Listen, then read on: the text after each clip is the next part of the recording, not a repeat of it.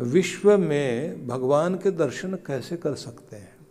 विराट में उस अणु को कैसे देखा जा सकता है? उस सूक्ष्म तत्व को, उस अमूर्त को मूर्त जगत में कैसे देखा जा सकता है? तो वहाँ भगवान के विश्व स्वरूप की बड़ी सुंदर चर्चा है। वहाँ बताया गया है कि किस तरह से इस विश्व को आप देखें और इसमें भगवान के दर्शन करें। हम लोग ये समझ सकें कि जीवन देने वाला परमात्मा जो सब जगह व्यापक है, उसको समझने के लिए आप सृष्टि को देखना शुरू करें। विज्ञान इसी तरह से देखता है। विज्ञान देखता है कि इस संसार में जो कुछ भी है, नियम है, इसके जो रूल रेगुलेशन है, उन सबको हम जो है डिस्कवर करें, उसको उद्घाटित करें, खोजें उस चीज़ को। कि क्या कुछ इस संसार में है?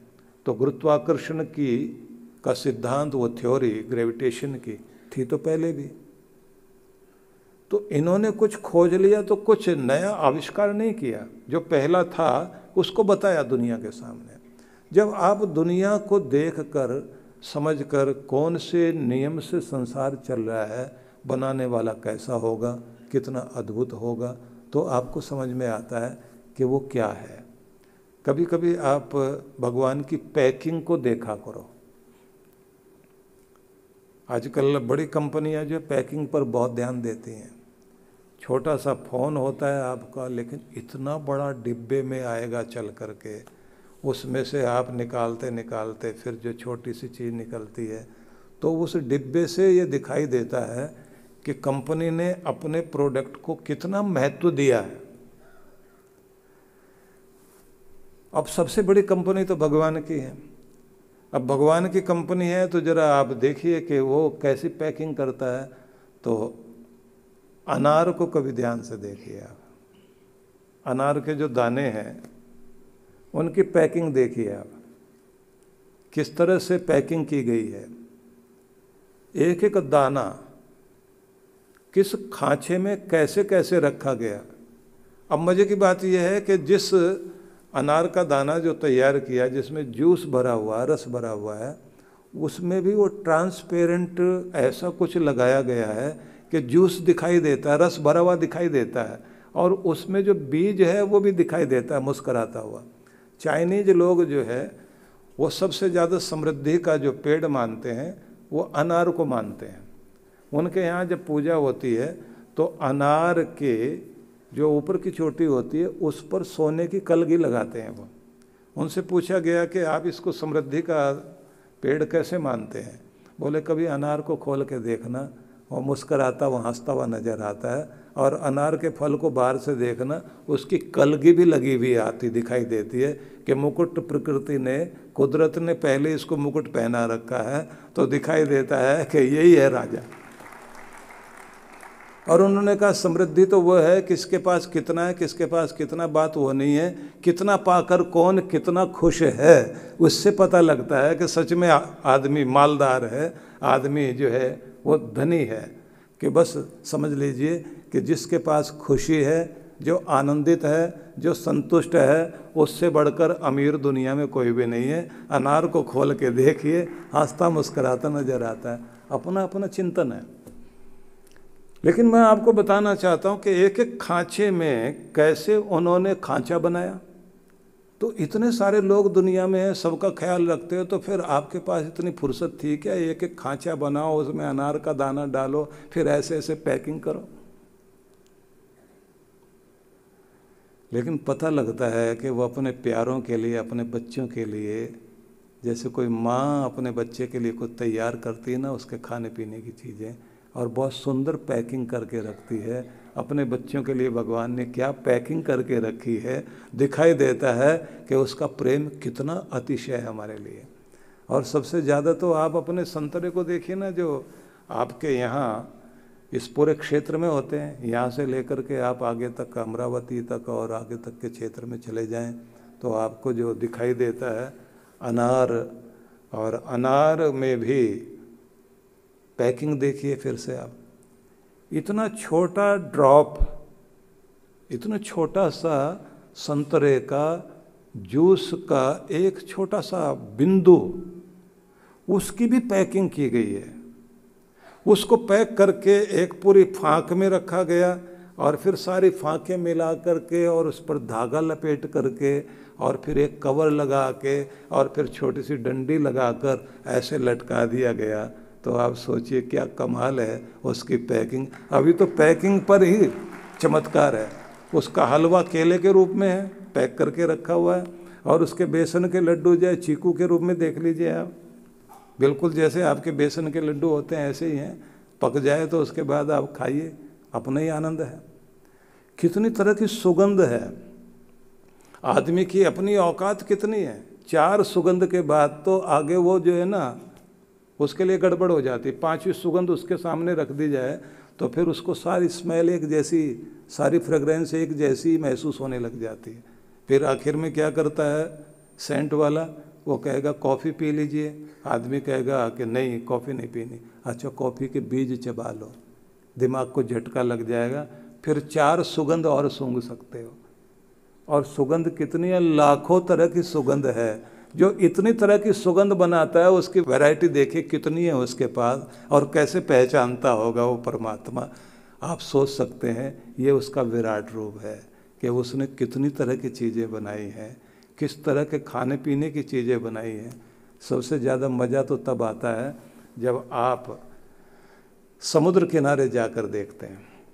समुद्र किनारे जाकर के आप देखिए तो आपको दिखाई देता है इतना विशाल सागर 72 परसेंट तो पानी पानी है पूरे संसार भर में, पृथ्वी में। और हमारे शरीर में भी 72 परसेंट पानी पानी है। लेकिन आदमी क्या कहता है, भगवान, पानी बहुत है, पर है किसी काम का नहीं, पी तो सकते ही नहीं।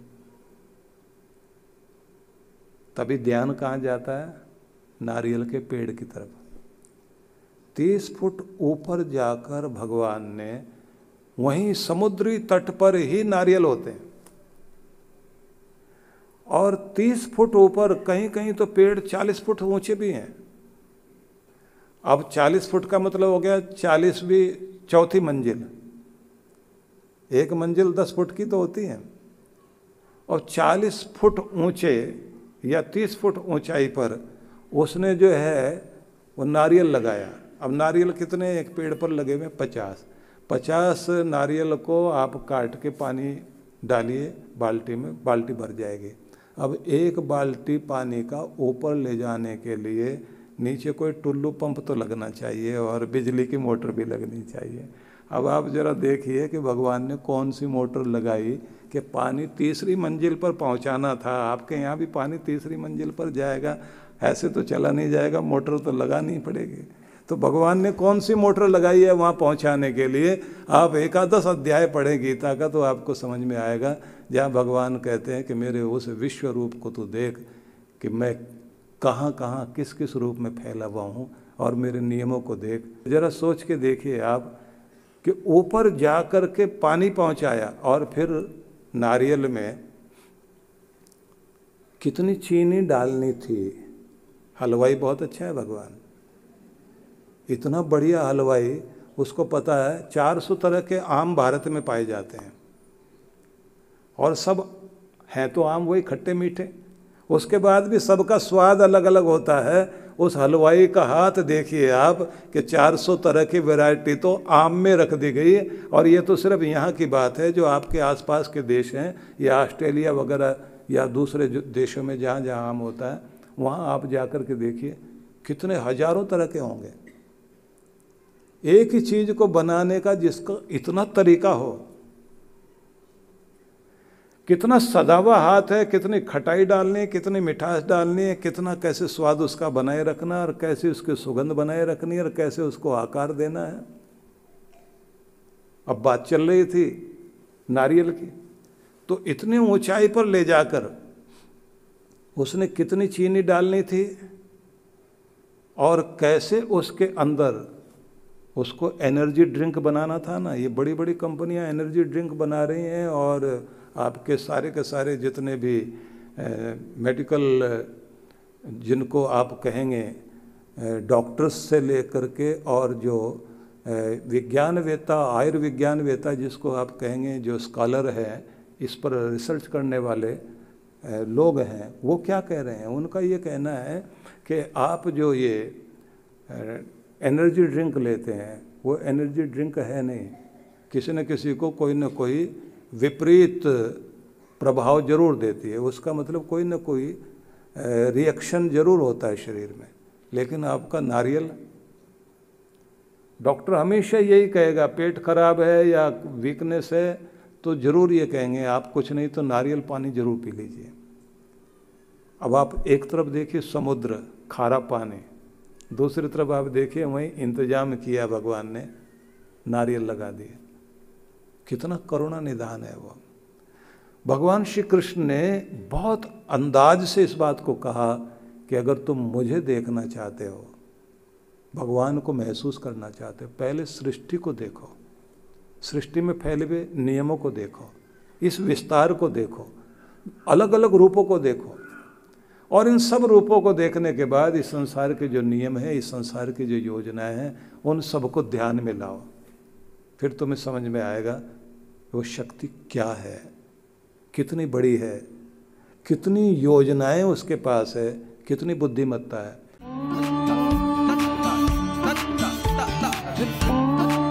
शिवरात्रि वाले दिन एक बहुत बड़ा आयोजन यहाँ होने वाला है।